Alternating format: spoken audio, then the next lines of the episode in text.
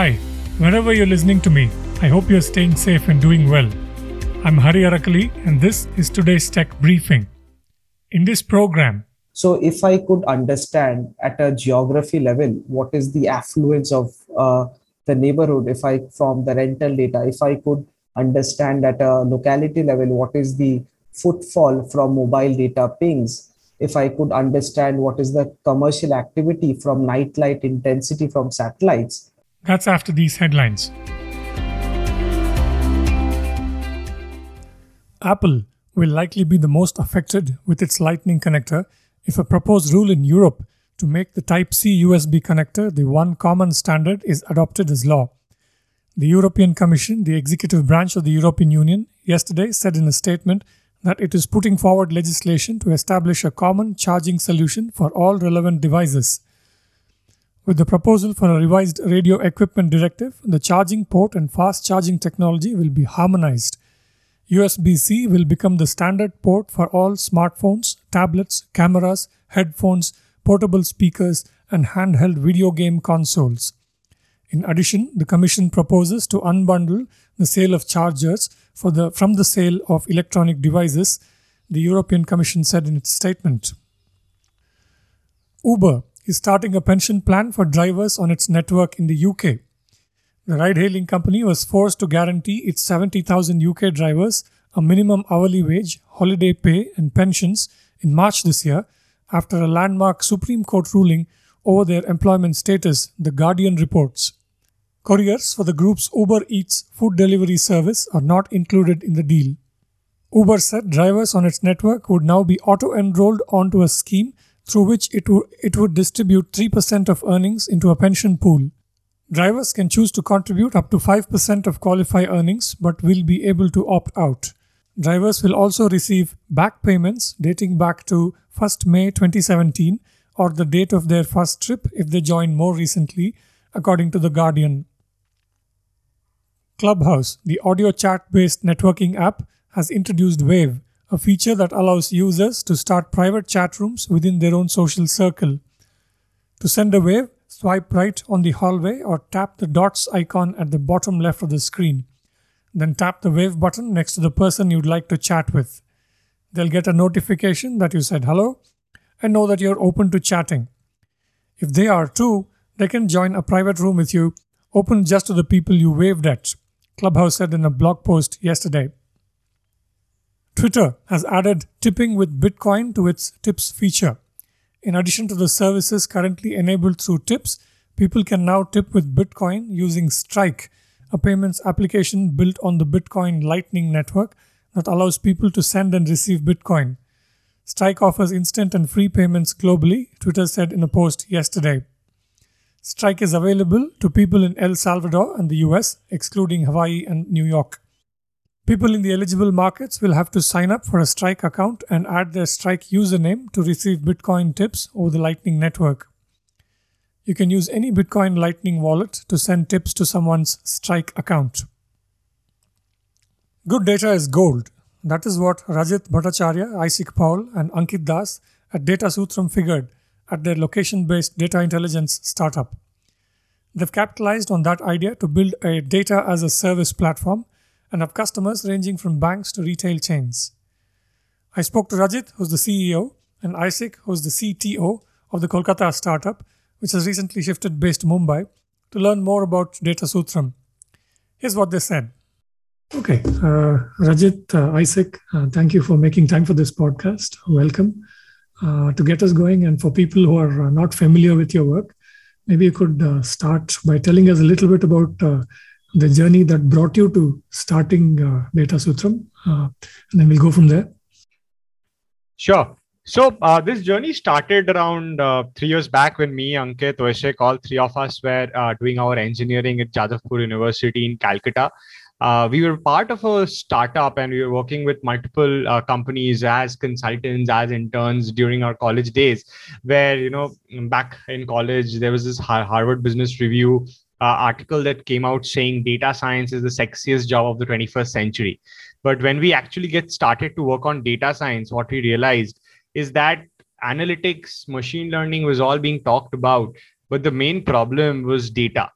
the quality accuracy of data available in the country which could actually talk about how people are living spending behaving was not getting captured and that's when you know we started looking at alternate sources started working with external um, you know applications that collect information and started working on this product. And by the time we were in our final year of college uh, we had built this product out and we wanted to really go ahead and give this a shot in the market because we saw the need we saw that we've um, managed to build something and that gave us the courage the you know excitement to go ahead and build this out. So i think that's how it started. Okay. Um, explain the point that you made uh, when you say the problem was data itself. What did you find out you know which gave you that idea? So there's a saying in when you're when you're working as a data scientist and you're work, building a ai or a ml model there's a very famous saying saying garbage in garbage out. That's if you feed in information that's not right then the insight you'll get at the end of the day is also not right. For example hari if today you have to find out you know what's the footfall walking into your grocer uh, near nearby or what is the spend happening in let's say retail or a fashion category in your locality when it comes to hyper local micro market data parameters which can capture how people live and spend that's not available to businesses or people in the country today. Uh, one of the reasons being that data as an approach in our country or in uh, you know uh, the post IT bloom was pre- predominantly driven by surveys. You did a survey and a sampling of 100 or 1000 people and then whatever you got out of it you extrapolated it to represent what uh, millions of people think. That's how exit polls are done in our country. That's how tv rating ads are done in our country. That's how uh, most of the decision making which are fundamental happen. But what happens with that is statistical sampling often results in inaccuracy right? And that's where uh, you know what we started doing is we started looking at applications that capture more you know more quantity of data when it came to for example your mobile device or for example the POS terminal in the shop right? That capture volumes and volumes of big data which can actually uh, tell at a you know at a huge scale how people are living. Hmm. and uh, what was the idea uh, for your company? I mean based on your uh, finding that better data could help you uh, you know I guess, improve the insights that you could come out with. Uh, I mean, when you explain it, it of course uh, feels obvious even to a layperson like me. Uh, but for, for your company, what was the idea behind your product? So I think uh, when we start, we started working with a lot of these huge corporates and retail uh, companies, right? And what we realized was that predominantly the data science that they were doing was driven by internal intelligence, right? Internal data that they are capturing. Now, uh, I would have probably uh, maybe 40, 50 odd stores in a city which has at least 20,000 mom and pop stores, uh, at least a thousand supermarkets, right? So for uh, the ent- entire idea came about from understanding external and alternate data and trying to feed that in to understand consumer behavior, right?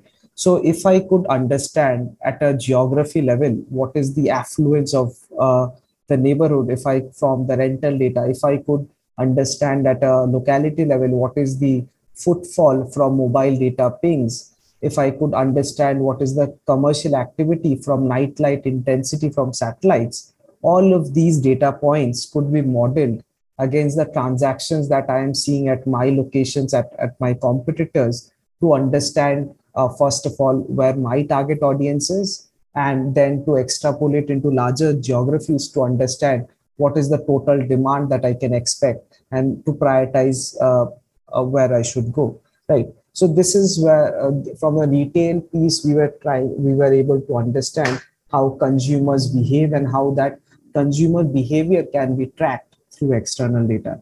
And then so on and so forth we moved into the other spaces such as pharmaceutical manufacturing. And even today, we are extensively working in the BFSI space as well to understand similar problems from uh, alternate data that could be solved. Yeah. So, in a nutshell, just to sum up uh, and just to add on top of that, uh, today our product is a AI platform that processes data from over 250 plus sources, which includes mobile devices, which includes satellites, which include POS terminals, uh, which includes um, you know radiation coming in from the land, and blends all of this data together uh, through a complete automated artificial intelligence driven process to create actionable insights for every place and people so that multiple industries can take decisions on top of it. Hmm.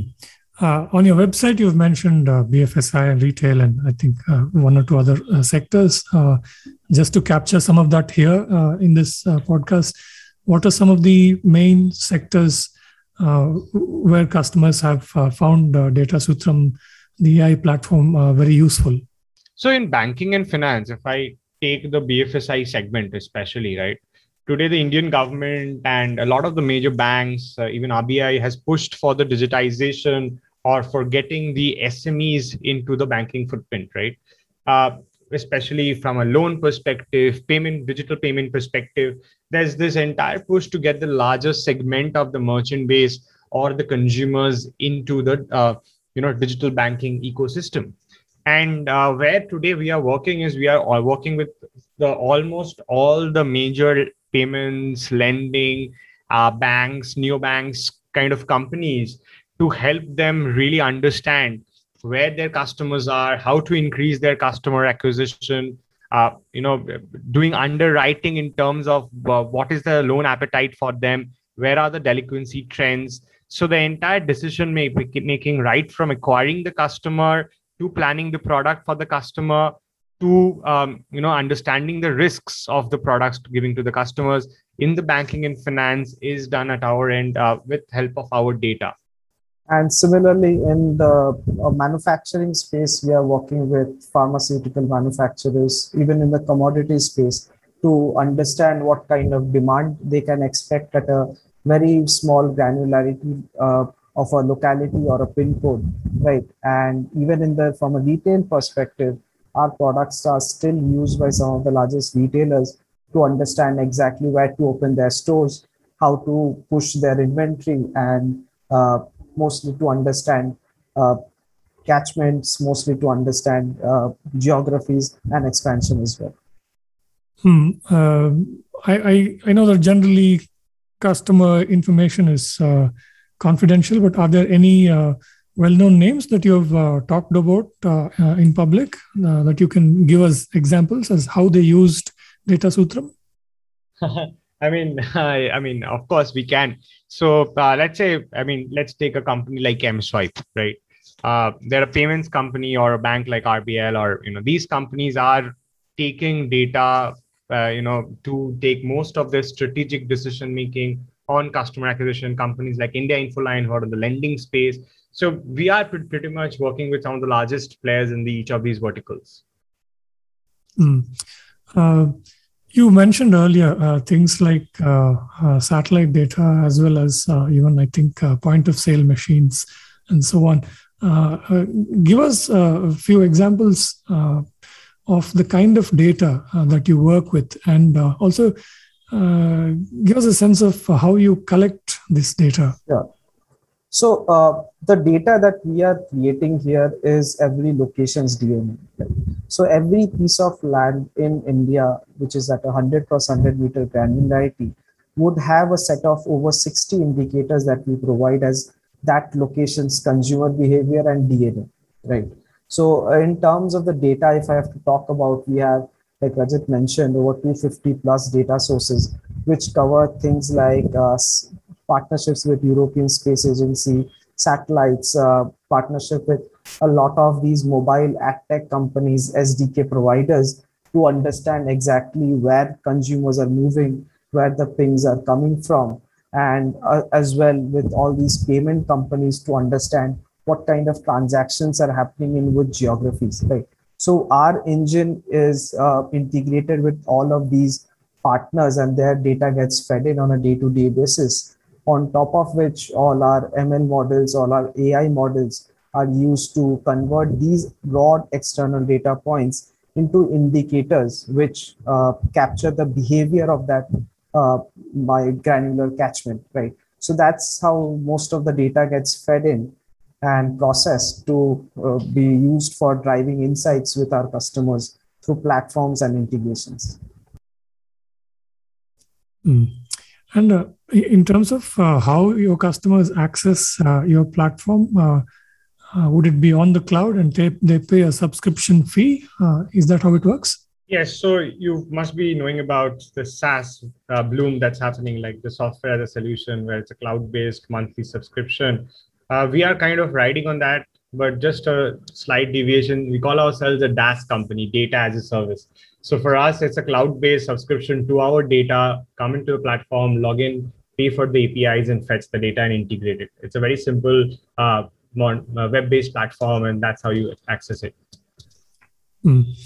If you uh, take a step back and look at uh, your industry and also the developments in uh, the fields uh, in which you are specializing, can you give us a sense of some of the most interesting and important advances in the way people are working with data today? Absolutely. I think so. If you look at it, 2016, this is the time the market that we are in currently started in the Western Hemisphere, especially in the US uh, today, it's a five-year, six-year-old market that has come up in the US uh, with the companies working in there, reaching a kind of the you know billion-dollar valuations, the Series C, D's kind of stages. Uh, India started off pretty late into the scape, uh, in especially in around 2019-20, which is usually a trend around three and a half years after the market started. And today it's a very early stage market uh, with uh, not many players here. We're one of the first early movers in the area. Uh, so yes, when we started, it was kind of a new uh, a new market, mm, difficult to make come people understand what we're doing. But now the adoption is increasing, and especially if you look back three year, I mean three months or four months back, uh, I remember the Indian government recently opened up the entire geospatial policy, removing all restrictions, allowing Indian companies to map uh, data up to a huge, huge granularity. And that really was a big move for companies like us in this space where uh, you know the indian government realizing the importance uh, of geospatial data of alternate data and allowing the indian companies to map that. Uh, there have been some very interesting um, movements happening on the data space with governments regulation uh, giving regulations to map it and especially uh, you know one of the areas where we come in especially after the entire uh, GDPR uh, coming in, data security and privacy has been also one of the core segments. And for data companies for like us, it's very important to be complying to them, to be uh, going by them. And today, none of the data that we use have any kind of PII, personal information, completely uh, focused onto uh, location or regions uh, that that allows that individual data is protected. So in terms of the market, there is a good uh, mix in terms of uh, development. Uh, in fact, data as a service is the one of the fastest growing markets in the world. It's growing almost at a 39% CAGR. And um, in, in terms of privacy, security, and policies, there are updations and upgradations happening, just like I mentioned. And it's pretty exciting in terms of where we move forward and how we can really democratize data so that people can really leverage it and at the same time, uh, you know, security is also not compromised and i think just to add on to that uh, like if you look at covid uh, it itself had a huge role to play in this entire boom as well right uh, in the indian context uh, companies were primarily driven by uh, with in terms of on ground intelligence it was primarily driven by people right? With covid into effect lockdowns into effect i think uh, companies and enterprises really started appreciating what companies like ours were, have been trying to do for all these years right? So they uh, i think it was a great uh, forum for us to exercise and show exactly what location intelligence and data driven technology and analytics can do for companies in their growth growth curve so i think yeah all all in all i think it's been very exciting uh, unfortunate for a lot of people in terms of the covid but i think it's it's been a good forum for us to display some of our technologies with a lot of these companies for the first time. I mean, these days, of course, there's a lot of interest uh, in uh, uh, AI uh, technologies and related technologies. Uh, can you uh, give us one or two examples to illustrate how you are using AI in your platform? So, just I, the entire platform, if you look at it, right, the entire data that has is being fed in, it's in terms of if you look just look at the data in its rawest form, it's something that is not usable, and that's the first thing that we realized as an external data company that you cannot buy and sell data. What you need what the, the, true intelligence that goes behind it is what we do with that data. In terms of cleaning it structuring it blending it to actually convert it into something that can be readily used by any business or an enterprise as an insight right? So if i look at something like an affluence it's a computed uh, modeled parameter that takes in information from mobile devices, from rental data, from uh, the type of buildings that are in. Right. So the entire blending AI engine that we have developed, which sits on top of everything else, uh, which is pulling in all the external data and converting into these indicators, is purely AI driven. And each of these models is what is capable of delivering the insights to our customers. Right. So our entire business is a deep tech business where AI sits at the middle of it. Uh, in fact, uh, you know, if you if you look at data from the Indian perspective, uh, especially in a country with such great vernacular uh, richness, right? We have almost all records are available in different vernacular local languages across uh, India. And when we work with data, which is in form of image, text, uh, scripts, PDFs, in multiple forms, uh, where our AI really comes in is, is in creating that interpretation and transforming it into an usable, actionable data. Uh, simple things like duplicacies, removals, to string matchings, to uh, even as simple as predicting whether it's a fraudulent data or not, is something that today is an AI driven process uh, in our platform. Okay. Uh, I meant to ask earlier um, uh, what was the first, uh, uh, the minimum viable uh, product that you came out with, and what has it evolved into today? So, when we started working, the first, you know, the MVP which we had created was a platform where you can just sign up and uh, open an area and understand uh, who what is the footfall what is the income the spend the micro market variables which can talk about how the place is. And you know we used to work with the retail companies helping them understand where to open their next stores.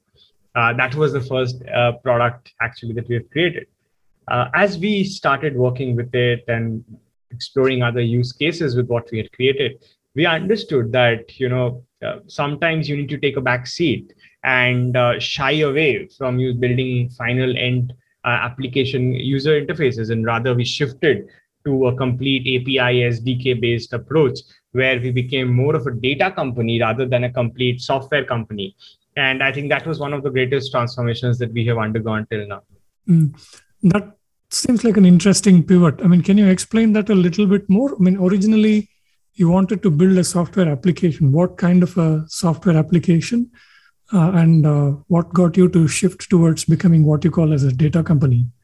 Uh, so you know when you when you are young, I mean in your college and you're building applications, the first thing is technology enthusiasts. we thought of was you know final user interfaces which people can really use. When you're building product companies, you want to build for us products are almost things that people can use. And that's when we built up actually applications where it was more like a, a, smart google maps where companies could come in and say search where should my next store be? And what is the profit i should make out of that store right?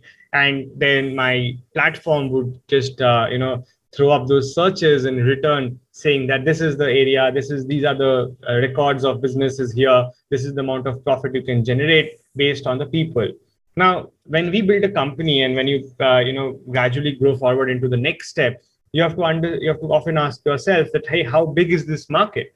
And uh, then we realize that what we had created as an external data, as an alternate data company, as in terms of the data richness, our data could have application into any industry and you know tomorrow new companies could be built out of those same kind of data points so restricting ourselves as a platform would mean that only certain type of users would have access uh, to the data that we have today created or today we have uh, have in our platform.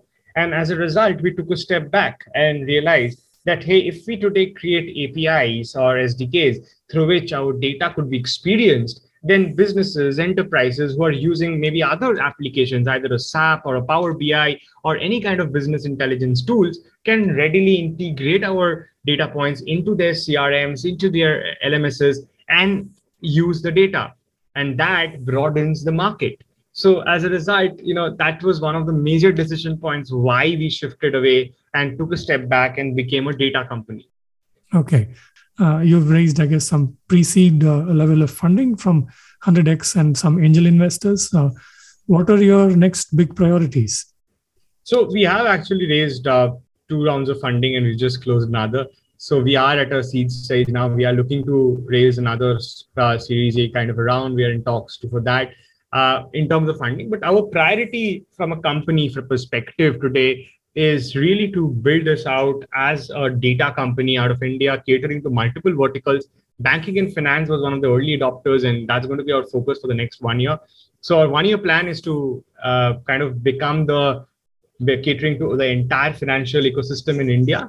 And our three year vision is to build verticals on top of it, like manufacturing, like retail, and also to scale to areas like Southeast Asia, Middle East, uh, Northeastern Africa, especially because these markets are going to be the next to rise in the data. And having an experienced um, you know system built out of India is going to be uh, comparatively a uh, edge for us to go into these markets and tap onto it. The dream for all three of us is to build a deep tech company out of India that caters to the world. Excellent. Uh, truly interesting, uh, Rajit and Isaac, uh, to learn about your data as a service uh, deep tech venture in the interest of time, we'll have to leave this conversation here. Thank you so much again for making time for this, and uh, I hope to keep the conversation going. Absolutely. Thanks a lot, Hari, for having us. Thanks, Hari. It's a pleasure talking to you.